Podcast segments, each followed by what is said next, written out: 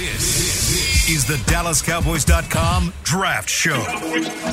Your war room for insider news and draft analysis from deep within the confines of Cowboys headquarters at the Star in Frisco. Dallas Cowboys select CeeDee Lamb, wide receiver. And now, your hosts, Brian Broaddus, David Helman, Bucky Brooks, and Kyle Yeomans. Ladies and gentlemen, welcome into draft season. As the Super Bowl is in the rearview mirror, we are just 76 days away from the NFL draft, and we're going to break it all down for you right here on the Draft Show, presented by Miller Lite, as it is a wonderful Tuesday edition of the Draft Show. Kyle Yeomans, Bucky Brooks, Brian Broaddus, David Helman with you as we are here for the next hour talking about some of the favorite draft prospects and even the draft thinking whenever it comes to the Dallas Cowboys and results of uh, Super Bowl 55 and how that might shift the thinking. But before we get into that, just kind of wanted to talk about that Super Bowl. I feel like we didn't get a chance to go through really our predictions or uh, our thoughts on the Super Bowl last week because we were busy breaking down the Senior Bowl instead of the Super Bowl. But now that the Super Bowl's in the rearview mirror, Bucky, were you surprised about the Buccaneers getting in there and, and, and getting a 31 to 9 victory, another Super Bowl ring for Tom Brady, and the way that that team was constructed? Well, I mean, now that I get to talk after the Super Bowl, I don't have to put up my prediction. No, I wasn't surprised. I knew all along that when you look at this defense, no, I mean, I didn't expect the, the Buccaneers to be able to do what they did. But then when you see the game play out, I think there's some things that, that always go hand in hand. If you invest in the offensive and defensive lines, you always have a chance. If you put speed on defense, particularly at the second level, it gives you a chance. And from a coaching staff standpoint, if you do things that are necessary to eliminate the big plays, you have a chance to win games. And the Tampa Bay Buccaneers played, I don't want to say the perfect game, but they played pretty flawless on both ends. I think the way that they're constructed, they were just a team that was perfectly constructed to beat the Kansas City Chiefs playing the way that they played. Brian? Yeah, you know, it's funny. When I was in the scouting world, when my team got eliminated, I didn't watch the playoffs or the Super Bowl or anything like that. I just I just immediately started in the tape. And you know, it's so funny and now that I'm on the media side of things, I actually do watch the game. I think the thing that we didn't give Tampa enough credit for was their ability to adjust their defensive scheme. You know, after giving up 467 yards passing in week 12. You know, Todd Bowles realized, listen, I can't play this way and have it come out. I do think, though, that the Buccaneers playing uh, Kansas City uh, close in week 12, going toe to toe with them, I think that gave him some some ideas that, like, you know what? We'll be okay if we have to play these guys. And at that point in time, you know, that was their last loss, and they've reeled off like eight straight victories now uh, to win the Super Bowl. So I think playing the Chiefs in Week 12 helped them. I think you have to have a coaching staff that's willing to adjust. And if you look at the way that Todd, uh, as what Todd Bowles did, but what Jason Licht did, the general manager of the Buccaneers, you know, he went out and kind of built this thing through the draft, through the linebackers, their safety, but he also worked through free agency to get a couple of different players to help with that defensive line. So it's clearly possible to do when you start to talk about team building that you can construct your team to compete with one of the best teams in the National Football League. And I think Kyle, this is this is what we're going to get into. I'm going to avoid the knee jerk reaction this year, Brian. That's what we were talking about before the show. I'm going to avoid the knee jerk reaction because I certainly did not expect Tampa. This is very unlike you to do this, by the way. Thank know, you. to- yeah, I appreciate Did we that, did but- we change your mind going into the show? That's what I wanted to know. Hmm. no, I just I think it, it like you know, and and it's understandable because only one team gets to win the Super Bowl every year. But like everybody looks at the Super Bowl winner as like having this secret sauce. You know, like everybody spent eight years chasing the Seattle Seahawks because they built that incredible team that made two Super Bowls, and everybody wants to find the next Patrick Mahomes for a similar reason. But you look at the Buccaneers. This was a pretty decent team last year Yeah. with a pretty ferocious pass rush last year, by the way. Devin White was a stud as a rookie. Lavonte David has been an underrated all pro caliber player for a long time. Shaq Barrett had 20 sacks and JPP had nine last year. Uh, so you take that core and add to it a Hall of Fame quarterback, Yep. a Hall of Fame tight end, a top five pick running back, and a crazy, albeit very talented, all pro caliber wide receiver. Uh, you know, I, I picked Kansas City to win that game. I definitely thought that it would be more competitive, even if Tampa did win.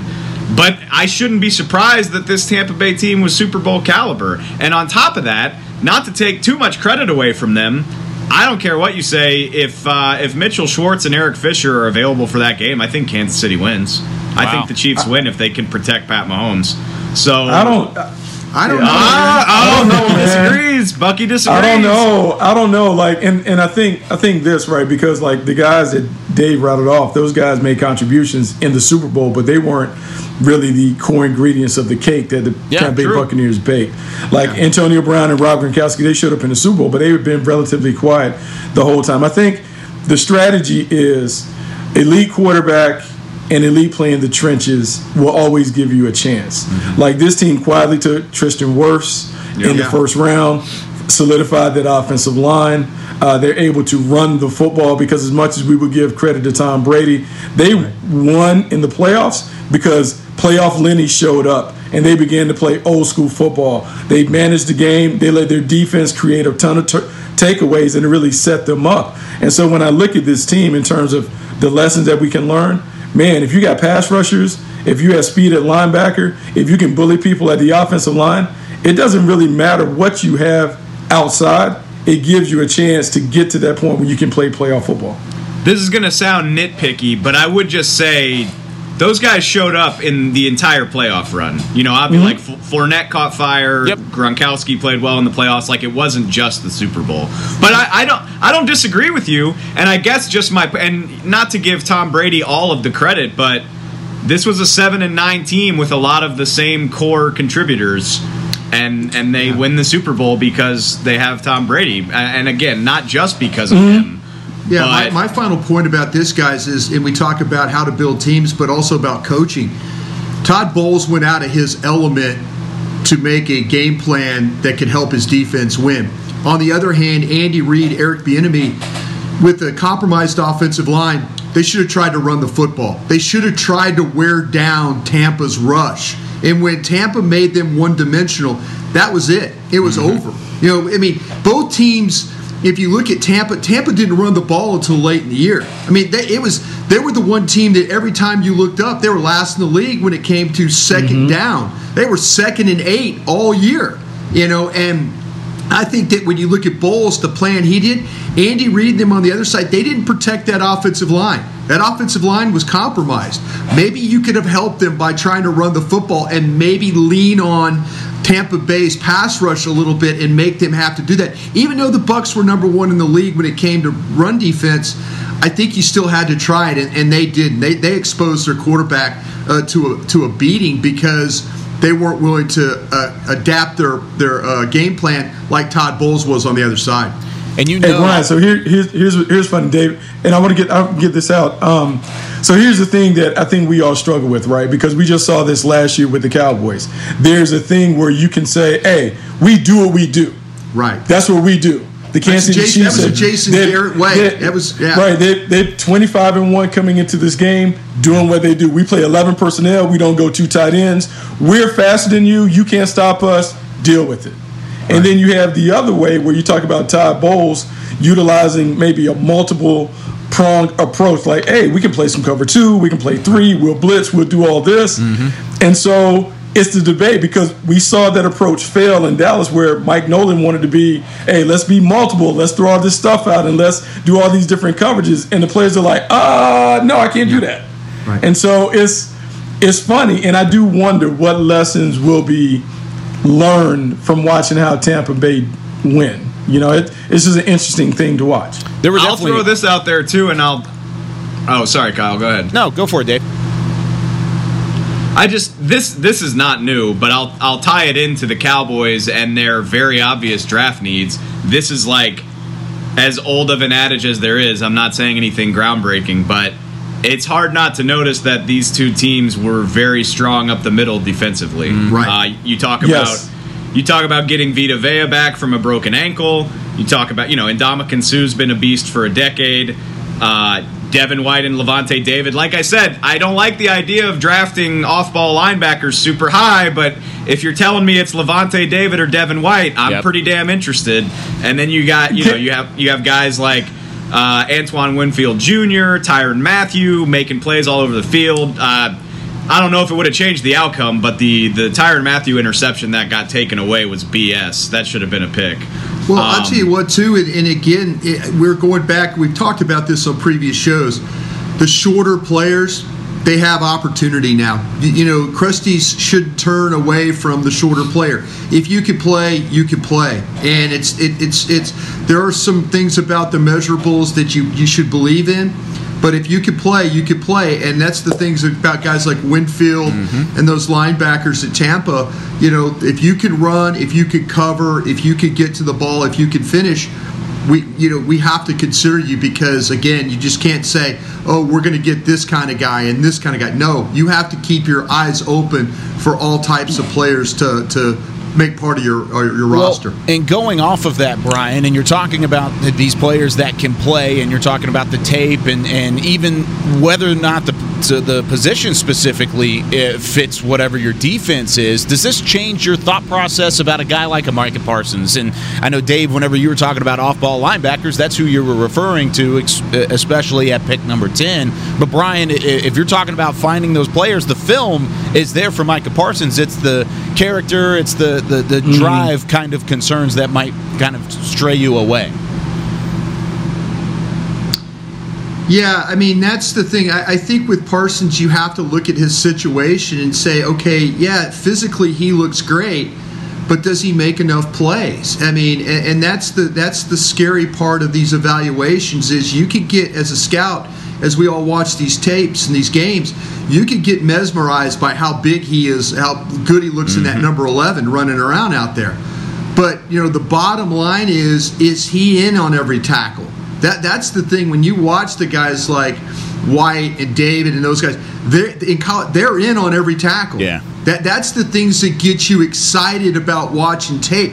Winfield, the same way. The reason why you would take a shorter safety is because this kid would knock you out. He'd play the ball. He finished as a tackler.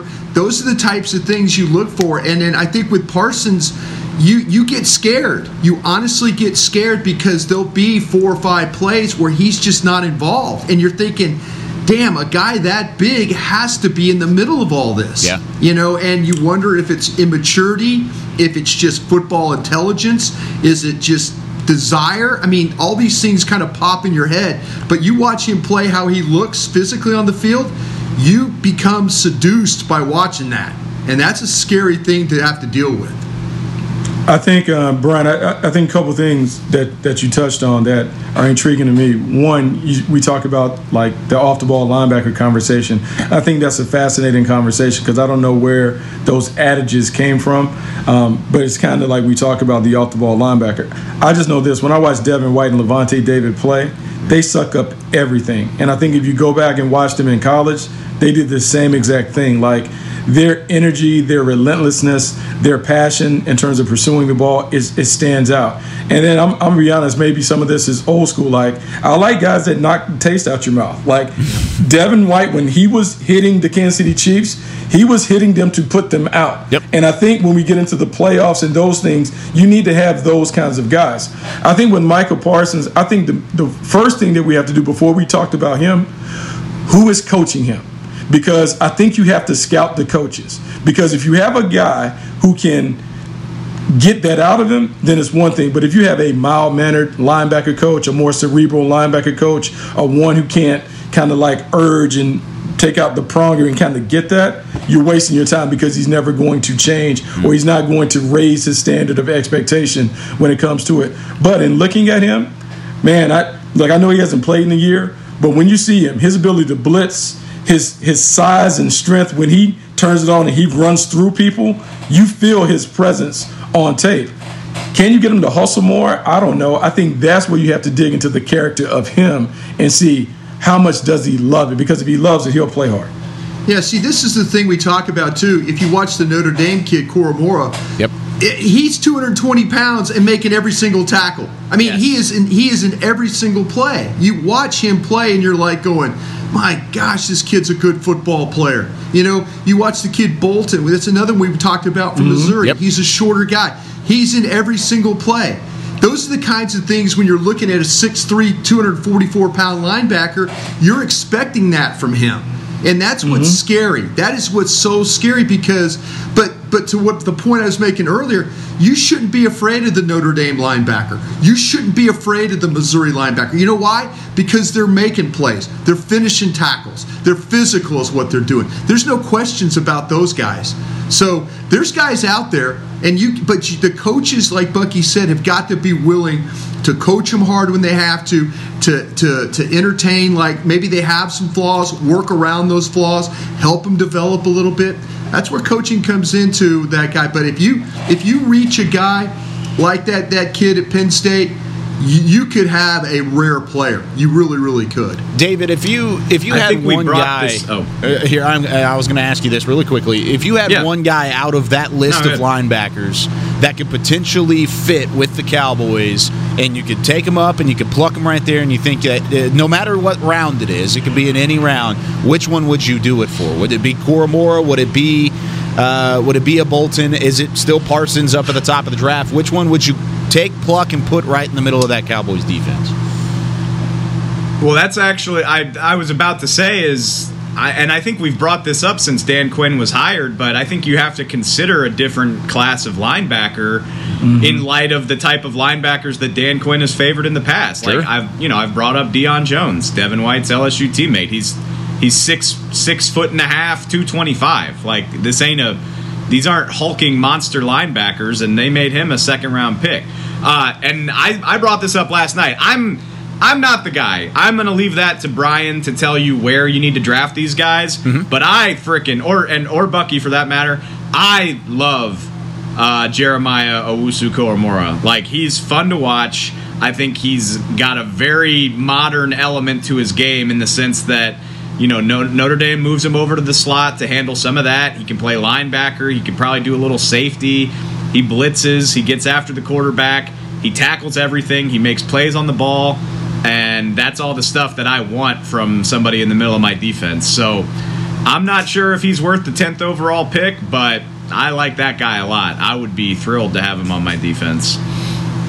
He's a good player, and I think everything you guys talk about matters. And I'm glad that you brought up the point about DQ because I think that really changes the temperature when it comes to the linebackers that will be in the conversation. Because if you go back and you look at his history, and you look at the history when those guys were in Seattle, those guys, linebackers aren't prototypical size wise. Those guys are fast guys that play and, and can go sideline to sideline. I do think the one thing that stands out I don't know if he's ever been around a first round linebacker.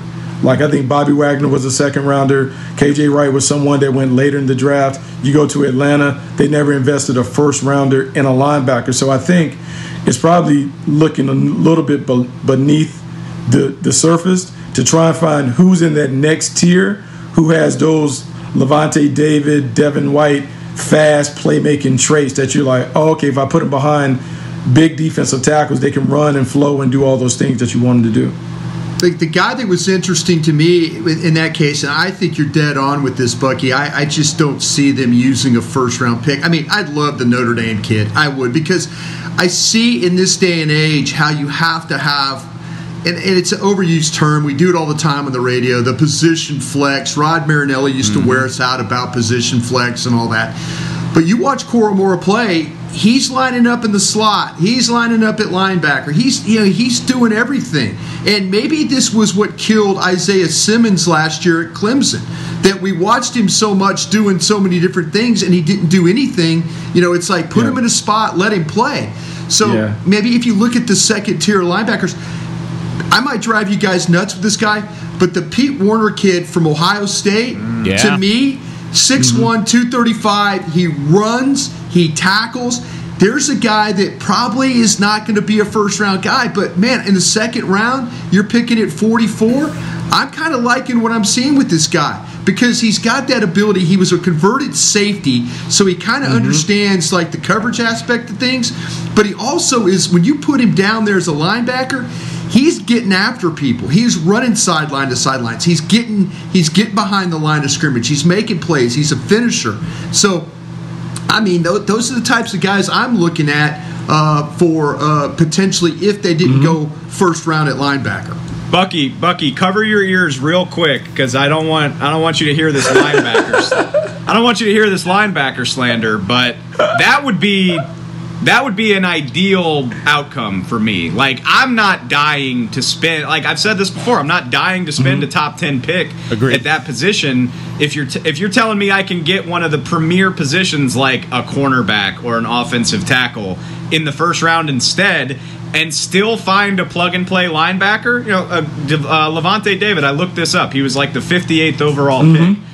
Of Yeah. course, it's not a given you're going to draft Lavonte David, but like you can find guys with that upside in the second, third round. I would much rather take my chances there and draft a more valuable position at the top of the draft. You know, I'm not opposed to that strategy, Dave. Like that's that's I'm not saying that. I'm just saying like sometimes you have to make an exception. Like in the top five. Like I think it was very clear to see when we watched Devin White that hey, he's a different dude. Like those different dudes should get graded as such. Much like I had a tough time considering Quenton Nelson as the number three overall pick as a hmm. guard because I've been trained, man, there's no way we can find the guard in the fifth, sixth, seventh round. We always can find the guard because they always have neighbors around them. But then when you see a player who comes in who is knocking guys off the screen, you kind of have to be considered like, oh, okay, well, maybe we'll do this. But I, I think. I look. I, I think the first round, like now, when we look at it, it really should be reserved for four positions. It is quarterback, offensive tackle, pass rusher, and then cornerback. Like that's kind of where it is. Like that's the meat and potatoes. That's that's what it is. And then when we look at those other positions, you can find them. I'm not saying that like, hey, I won't take a Leonard Fournette or whatever, someone like that, but you can find those guys in other rounds. Yeah. And kind of what you were talking about earlier with Dan Quinn and him never having been around a first round linebacker, that makes me even more confident that you could find a second or third round guy, especially if you have two second round picks with that Byron Jones comp pick that comes in. You've got three picks in the second and the third round, that day two slot. You can pick up a linebacker there, Dave, and pluck him right in the middle of that defense, and then all of a sudden you're cooking with gas because you go and find one of those guys like Brian's talking about that go and those finish the play, finish the tackle, that are on tape, that show out. That's something you haven't seen from a Cowboys perspective, maybe since you drafted Leighton Vander Esch in the first round. But now you don't have to spend that first round pick on it. Now you don't have to do that. So, Brian, if you're looking at some of these second and third round linebackers, does that make you feel better about the fact that you can find a day two guy rather than spend that top 10 pick?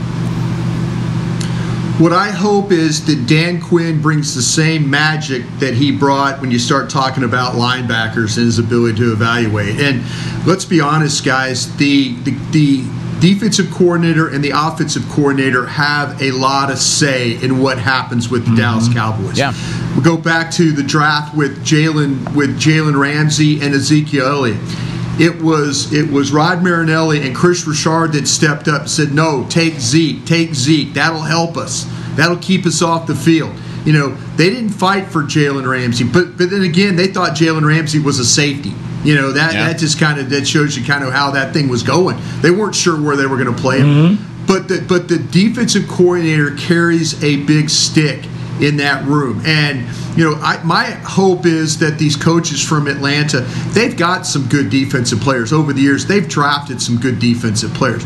I'm hopeful though that they that they come with the right like that they're able to convey to the scouts, hey, my scheme needs this. You know, you know, last year we, we heard uh, Mike Nolan saying, "Oh, we'll adapt to whatever players we have." No, you didn't. You really didn't. Nope. You know, so I, I need I need evaluators. I need the scouts and the coach, the defensive coordinator. I need them on the same page. But I need him to be able to tell them, like, listen, this is why I think this guy, this is why I think Koramoah, even though we're picking at 10 and he probably should be picked at 15 to 18, this is why I would take him right now. You know, that's the kind of, I need passion from my coach to, to help the scouts along to figure this out. Yeah. I, I have a question. Does, does Yeah. this mean we're, we're we're moving on from Jaylon Smith? Is, is that is that what this means? Because we've had a lot of conversation for five minutes on linebacker, and I think the evaluation is I- going I to be what I is think th- yeah what think- is- what does yeah. DQ think about Jaylon Smith and, and LVE? Does he feel like he can fix him? Uh, does he have any choice in terms of no, I can move on from him, or no, you have to keep him at least for another year? I think that's the million dollar question. Shameless Yeah. plug, because I've actually, you know, we're we're kind of doing a series where we assess every position group on the roster and where it stands right now. I've lit, I've written a lot of words about the linebacker position over the last three days. It's it's very interesting because you think about Leighton Vander Esch. His his option deadline is coming up. If the Cowboys don't pick it up, then he's only under contract for one more year. Uh, I think ultimately I think it's going to be heavily on how much Dan Quinn thinks he can fix Jaylon, whether he's here or not. I wouldn't be surprised either way. Like, I really, I would not be surprised if he's here next year. I would not be surprised if he's gone. But either way, I just think, and and then obviously, you know, Sean Lee might be done playing football altogether. We'll have True. to see. So you could, it's equally possible that all three of your top linebackers could be back. And it's equally possible that you could need to like redo the entire position. Oh, I think the Cowboys are going to ask Jaylon Smith to take a pay cut. I wouldn't really be surprised. Yeah. do. I, I, I, I think there's. I don't think this is going to be one of those things where they're going to be real nice about it. They're going to say, "Listen, we need you to. Do. We need you to redo your contract."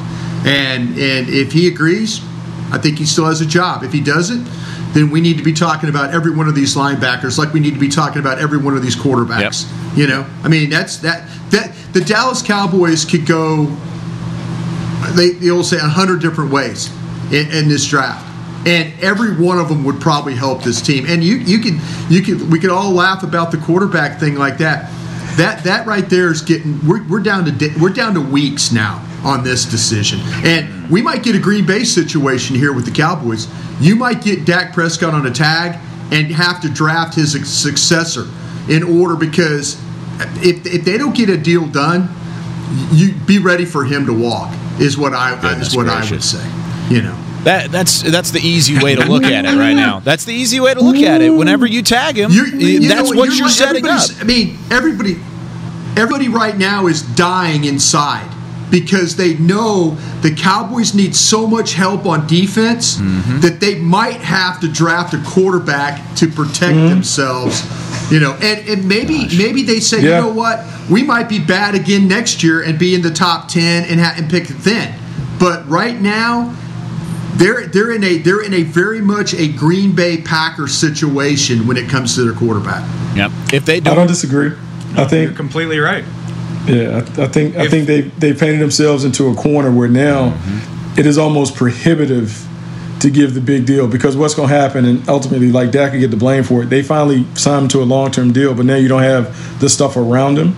Right. And then he gets all the blame and can't he carry it? And I do believe he is like a fringe top five player at the position, but you are going to have to reconsider like what do you have, what can you do, all these other contracts, how do you fit them into the puzzle? Mm-hmm. It's a lot. I mean, it's, it's, it's interesting. It'd be fascinating to watch over the next three or four weeks. could yeah, be I just don't think. I mean, the Cowboys have got they've got till March 9th.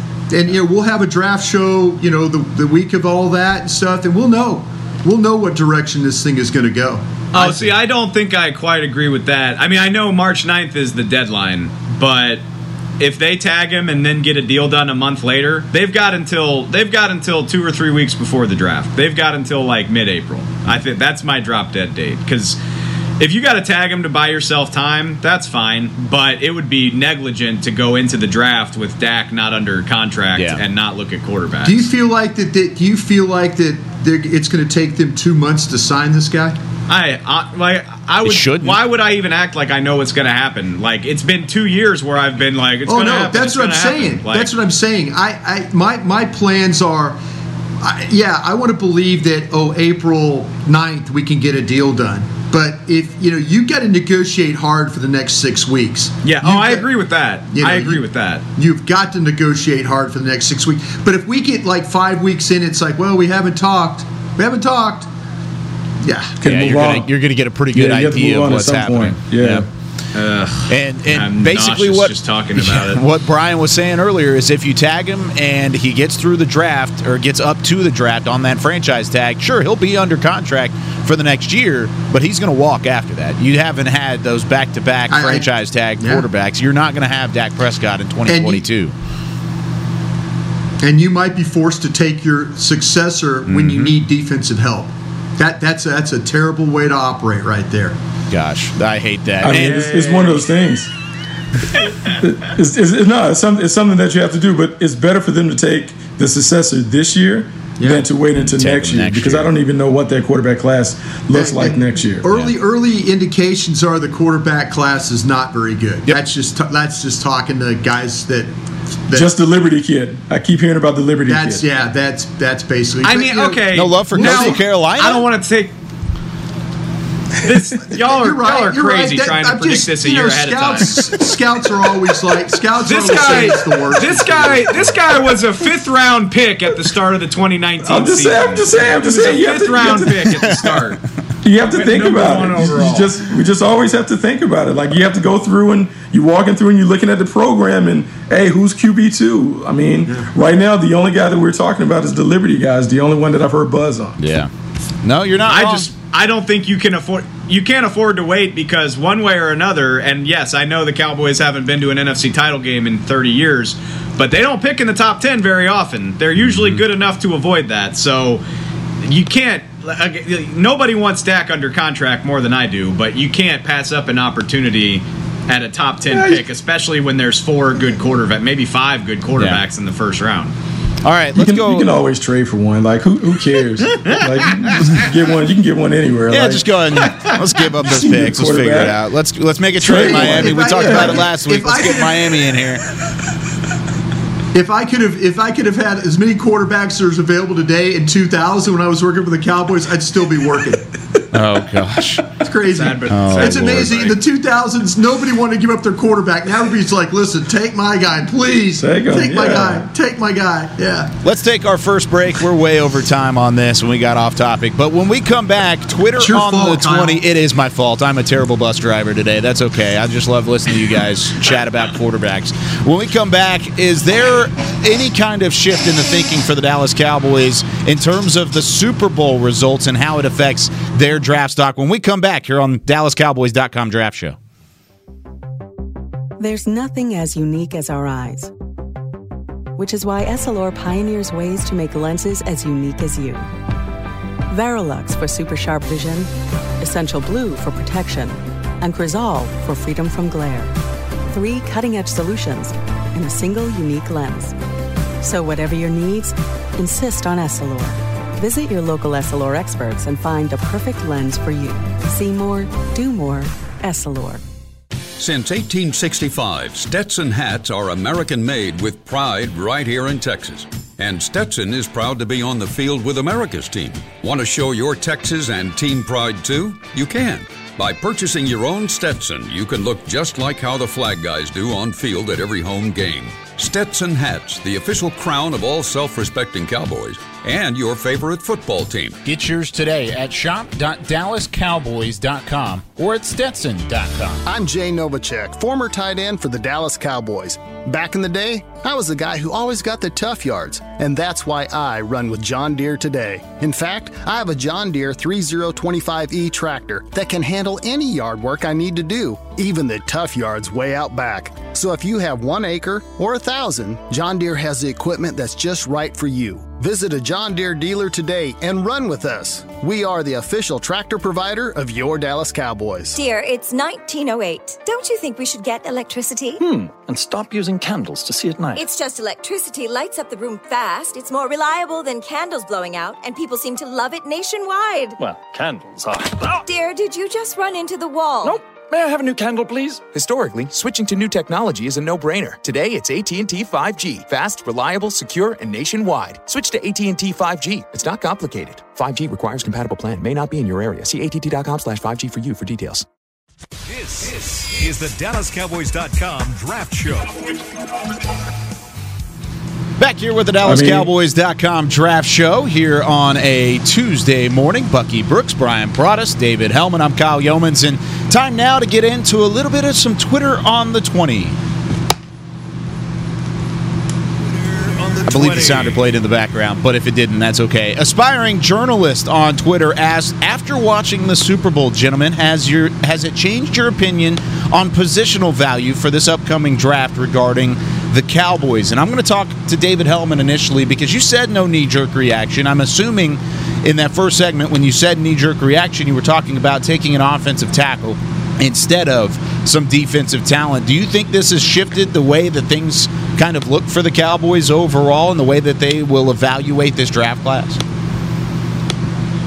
No, when I said no knee jerk reaction, I just meant like let's give Tampa Bay credit for building a really good team. Like it's hmm. not like they did something it's not like they did something off the wall and crazy. I mean, like I said, they have good defensive tackles, they have good linebackers, they have good safeties, they have a Hall of Fame quarterback, and they upgraded the offensive line around him. So, uh, in, if anything, I guess the closest thing I have to a knee jerk reaction is it's hard not to watch Patrick Mahomes run for his life without his two starting tackles, and you think about, you know, Lyle missed the entire season, Tyron has had issues for five years now.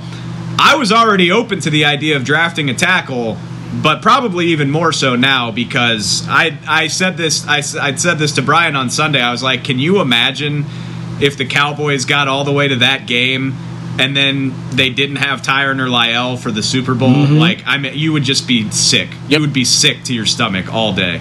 Um, so. I was like I said, I was always open to that idea, but I'm probably more open to it now than I was before the game.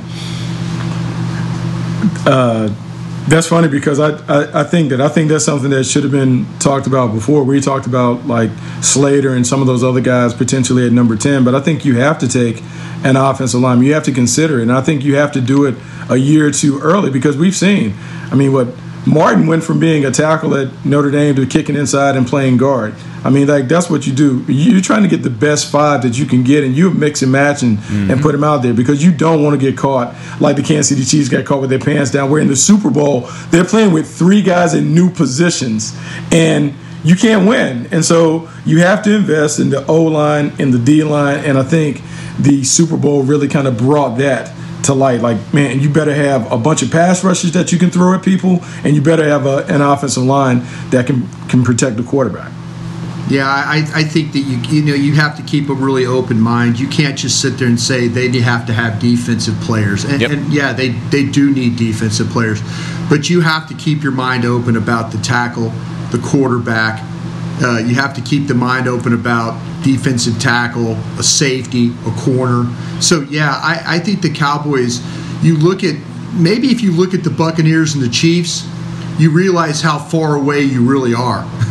that might be the reality right there. You know that like whoa.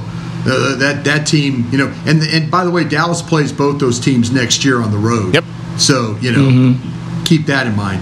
But yeah, I, I think that you you're, you're you've got to be open. The, the the Super Bowl does nothing for me except mean the season's over. Now I got to focus on my issues, and I've got a ton of them. So we're all collectively drafting you Rashawn don't- Slater at 10 overall right now, right? What's wrong, Bucky? Why are you laughing oh, at me? I, I'm laughing because you, you're disdain for watching any other football once your team is out of it. Like, Yeah. me, It- it's it- been Ryan's what we laughable. call- It is- Ryan's what it we is call a hilarious sore to me loser. That you're, not, that you're just not you're not going to watch and see what's going on. You just you just have the blinders on, and I'm just worried about the Bucky, Cowboys. I don't know you what's could- out there. Bucky, you're you're a dear friend of mine, and you know you could have been in the Super. Okay, I have uh, Tom Dimitroff. When Tom Dimitroff was in the Super Bowl, Tommy D and I go way back. Steve Saba, we go way back. Okay, when they were in the Super Bowl, I didn't even know what happened until like I didn't even watch the game. I didn't even watch the game, and I'm like, What do you and do I- when the game is on? The game is everything. I'll tell you. Like, I'll tell you, what he does, Bucky. He sits at his desk with his feet up and watches tape like a freaking dweeb. That's what I do. You're, you're a sore If loser, you- Brian. You it's could okay be one to of my watch you could be Super one of my best friends, and if you lost that Super Bowl, I'd have been like, "Hey, man, I'm sorry." But you know what? I saw a really good offensive lineman play at uh, Louisiana. You should Tech. look at him. You're watching tape now, You're trying. too, right? You're trying too hard. Yeah. You're What- trying what too happened hard in to the be Super Bowl? interesting. You, you didn't block anybody. Maybe you should look at this tackle I was looking at the other day. Yeah. So so funny. I do wonder though, like in looking at the Super Bowl, are we fast enough? No. Are the Cowboys fast enough? No. Not like even just from an from an overall team speed standpoint, I think that's the one thing we can talk about, like the positions. But when we turn on the tape and we look at the Chiefs and the Bucks play versus the Cowboys, what is that team speed like? And that team speed not only matters on offense and defense, but on special teams. Yeah. When you think about the explosive plays and blocking punts and big returns, do you have enough weapons to create those big opportunities because your team is fast? Hopefully that's what Dan Quinn does. And you know, again, there's receivers we've talked about. What was CeeDee Lamb coming out of college? He was a catch the ball and run guy. Yeah. We didn't see CeeDee Lamb. I mean, early in the year we saw some big plays down the middle of the field, but I think you're right, Bucky. Overall team speed is is really lacking, especially on defense. Well, when you yeah, lose, I'm more worried about defense than offense. Yeah, when uh, I was saying on offense, whenever you lose your offensive line and you become one dimensional and you can't hold on to the football and you have a $90 million running back that decides to fumble every two snaps, then yeah, it's going to make things a little bit tough to catch and run with the football. Uh, I'm not throwing shade there at anybody. I just wanted to bring that up. Uh, second question. You just did. He just did. Second question here for Twitter on the 20. No Christopher crawfish on that. Davis. Kyle have an opinion. no, I have an opinion. Trust me.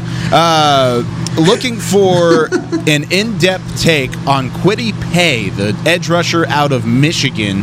Uh, he said he saw him mock to the Cowboys at ten. Chris Davis is the uh, the one who asked this question. I don't know if I said that, but can you ask the guys about Kwity Paye and what they've thought about him? The one word I had whenever I watched Kwity Paye was dense. I thought he was very dense on the edge. He's not your normal long, lanky outside of the the tackle edge rusher. He's more of kind of a power guy, right, Brian? No, absolutely. I mean, he's a funny built guy too. Yeah. It's it was it was really weird. I mean, he's listed as six three, and he doesn't look that on tape, you know. And but he's got like the shorter arms and stuff like that. I mean, I like the way he can. I think he can cover some ground when he when he when he runs, and I think he can redirect. And I do think he's got some pass rush moves, and you can play him on either side, which was a, something that I was kind of impressed with. But I thought that there were times where he really struggled to get off blocks, and I don't want to be the scout that says, "Oh, because the shorter arms, he can't get off blocks." But there were snaps where he would get tied up, and I thought that that was kind of a struggle for him to have to disengage. But other than that, the ability to run, the ability to chase, the ability to get to the football, the, the redirection, all that stuff, to capture the edge. I think that's all legitimate stuff, though. But I, his body type was really strange to me watching him play on tape. I don't think he's a long rangey guy at all for being, you know, 6'3", 271 pounds. It's funny, Brian, because I have the John Wooden quote in my head. I'm like, don't confuse activity for achievement. I think mm. he's active and I think he runs around and he plays with great effort. But I wrote in my notes, I don't see any necessarily impact. He gets garbage sacks, he gets those things, but I don't view him as an impact player. And I'm a little more partial to production, particularly sack production, because I believe it translates. And he has 11 and a half career sacks, which is fine. But I never found a game where I'm like, or a series of games where like, man, this dude is dominating. Like, you need to pay attention to him. You need to slide the protection that way because you can't stop him. I found it more like, oh, okay, that's that's a nice play, but it wasn't the type like, hey, let me go into the offensive room and say, hey, we better have a plan for dealing with with Paye. And I don't know, like if I'm gonna take him at those prices where you have to Yeah. take him in the top ten, man, I better feel like I'm getting a guy that can really impact the game from time he steps in. Yeah, I, I, I totally. I mean, I like what you're saying there, Bucky, because I looked at the last note. I said there's some hit and miss to his game, and that that that bothers me. If you're talking about a top ten guy, and you're telling me there's hit and miss to his game, I, I don't want any part of that. I really, really don't. I just look at uh, a, a- like pass rusher, especially. Like I just look at resume, and I know you know there's always it's a position where upside means so much. Some guys are on a longer trajectory. That's fine.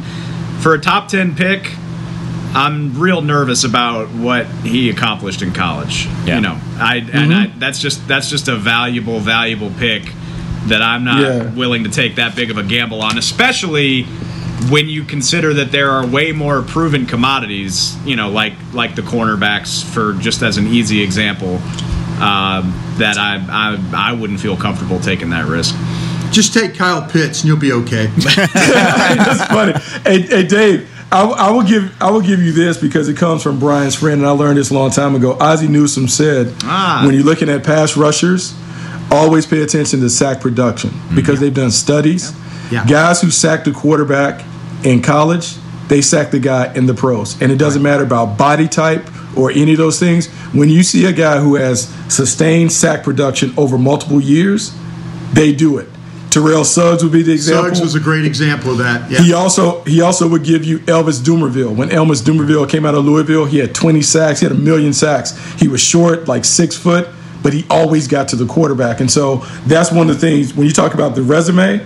Look at the resume over multiple years. Those are the guys that, that typically do it because they know how to get them to the ground. I would throw tackles for loss in as well, and I uh, yes, all hey, of it, all yeah. of it, all of it matters. So, yeah, it just kind of scares me. I like that John Wooden quote you threw out there, though, Bucky. I think that's a, a good way to look at a lot of these draft Yeah. guys whenever it comes to It's terrible that a guy from North Carolina with a great basketball history has to quote a UCLA, UCLA basketball. coach. I mean, I got Dean Smith stuff in the bag. I'm just waiting. I had Dean Smith in the Bucky? stuff Come in the on, bag. man. I, Roy I Williams got show, that. quote. Nobody. I mean, I mean, This I, show I- is I got, just- I got, I got that, I got that stuff in the bag. I took a basketball class Oh, in good. college. He told me that the Kansas City Chiefs shouldn't have done what they did in Week 12 against Tampa Bay when they let them close the gap. He said you got to hammer people because if you let people feel like they have a chance, the next time they face you, they enter the game with more confidence. So that's Who why you said blow that? them out. Who said that, Dean Roy? Smith. Dean Nah, Smith? Dean Smith. Dean Smith. Absolutely blow it out. So I'm gonna run up the score guy. Run it up. Yeah. Oh hell yeah! Wow. Every time you, anytime you can. this The last is thing this is interesting. wanted to do, he held the ball for like 12 minutes in a game one time. I'm not going to This lie to show you has guys. just turned into Bucky and Brian trying to roast each other. Yeah, it's it, but I love it, and also I, I've No, always. I've always highly respected Bucky Brooks. But when he said he had Dean stuff or Dean Smith stuff in the bag, and then he actually brought one out immediately, I, like I have never respected you more than in this very moment of talking about Dean Smith and the coaches and the, the quotes that you just pulled out. That was fantastic. okay, back to draft. So Jay on Twitter uh, asked us about Hufanga. Is that how you say his name? The safety out of USC. Uh, he wanted our thoughts on Hufanga. I, I don't. I need to look up pronunciations. I haven't gotten to that part of my study yet. Bucky, you got a thought on him because I'm working my way towards him. I've I got mean, other safeties I- in mind.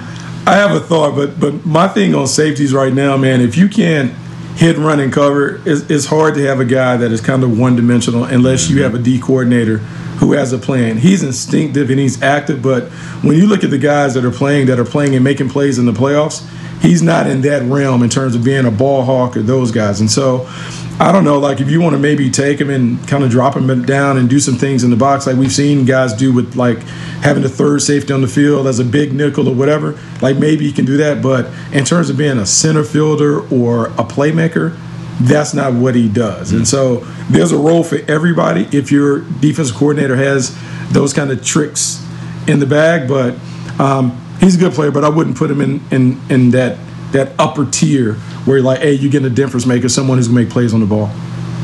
think and I haven't I haven't watched him yet for full disclosure, but just as a general thought, I feel like in any draft there's only like 3 to 5 safeties that you're like he's instinctive, he plays the ball, he can play free safety, he can do this, he can do that.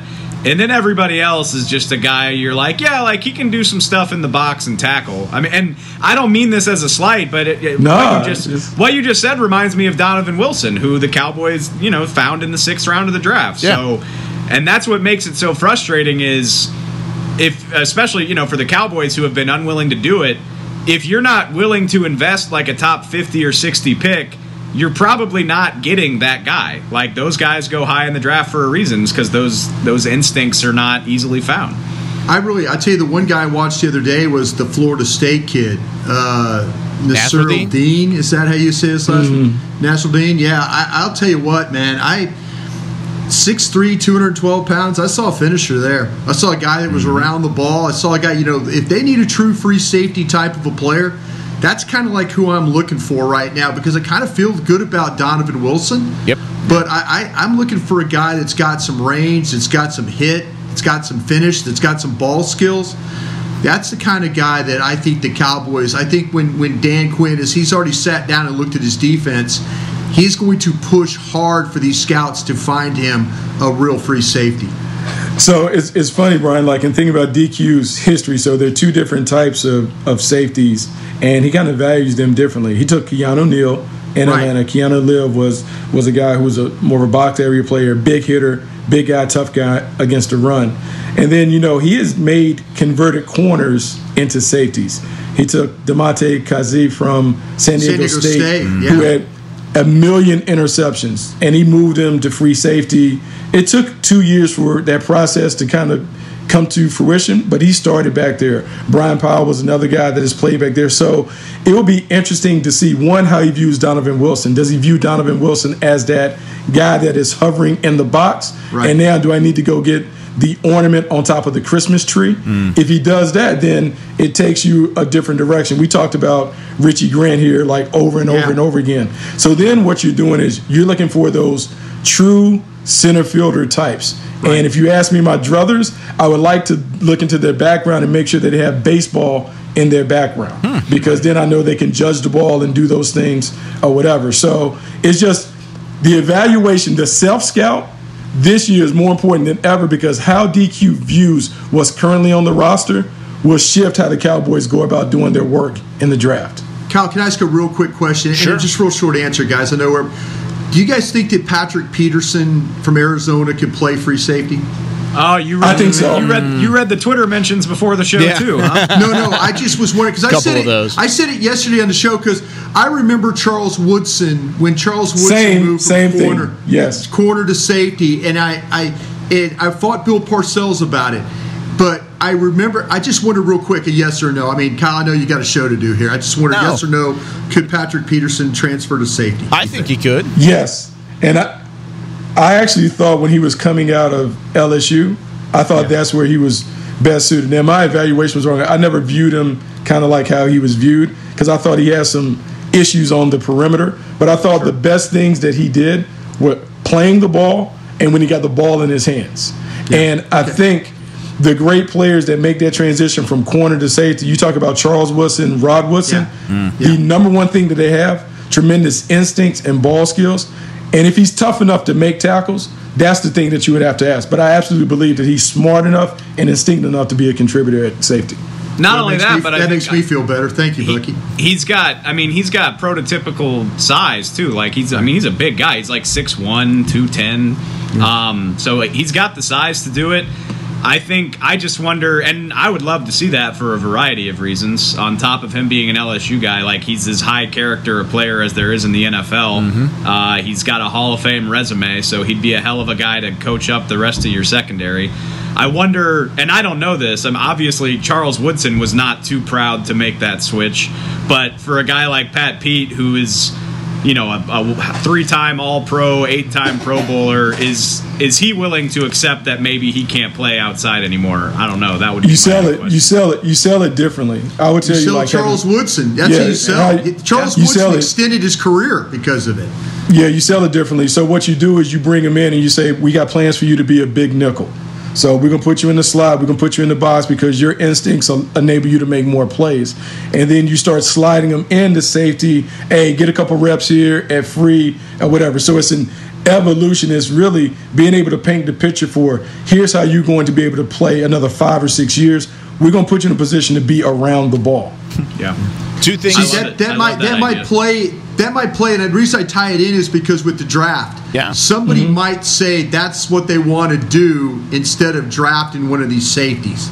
That might be a thought in the offseason. I'm here for it. And and two things on that. One, Bucky's getting every Cowboys fan excited by just talking about Charles Woodson and talking about these guys that have made the switch from defensive back or from cornerback to safety. And two, Brian, never be afraid of asking a question because it allows me to be an analyst from time to time on this show. I love it whenever you ask There you go. questions. You're always here. This is your show. This isn't my show. I'm just here to drive the bus. But let's go ahead and take our second break. When we come back, we're going to ask a couple questions. One that includes the name Tiny Jim on Twitter because I just want to talk about that when we come back here on the DallasCowboys.com Draft Show. We're back with a tasty treat that's sweeping airwaves and taste buds. It's new Dr. Pepper and Cream Soda. Let's take a listen. Dr. Pepper and cream soda's here A new combo that's music to my ears, okay. Let's play. Cream soda and Dr. Pepper time. Pour it in a glass of ice. Ah, music to my ears and mouth. New Dr. Pepper and Cream Soda. A delicious duet. There's nothing as unique as our eyes, which is why Essilor pioneers ways to make lenses as unique as you. Varilux for super sharp vision, Essential Blue for protection, and Crizal for freedom from glare. Three cutting edge solutions in a single unique lens. So, whatever your needs, insist on Essilor. Visit your local Essilor experts and find the perfect lens for you. See more, do more, Essilor. The Cowboys way, where 16 Hall of Famers and 5 championships shows us what success looks like. Where turkey is always the second best part of Thanksgiving Day. Where we are all defined by one single thing the star. Where we as fans know it's our job to keep the tradition going. Bank of America is proud to be the official bank of the Dallas Cowboys and to support the quest of living life the Cowboys way. Copyright 2020 Bank of America Corporation. Dear, it's 1908. Don't you think we should get electricity? Hmm, and stop using candles to see at night. It's just electricity lights up the room fast. It's more reliable than candles blowing out, and people seem to love it nationwide. Well, candles are. Dear, did you just run into the wall? Nope.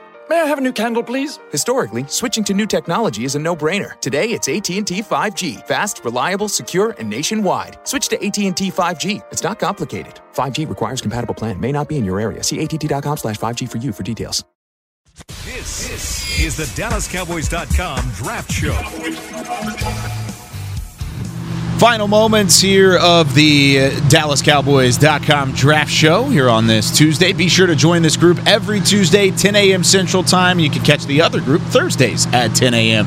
Central Time with Jeff Cavanaugh, Dane Brugler, and Kevin KT Turner. And since we only have a couple minutes left, I thought I would pull one more question from Twitter on the 20. And we're going to go to Jake, who always asks fantastic, fantastic questions, but this one stuck out to me today because it had Tiny Jim in it.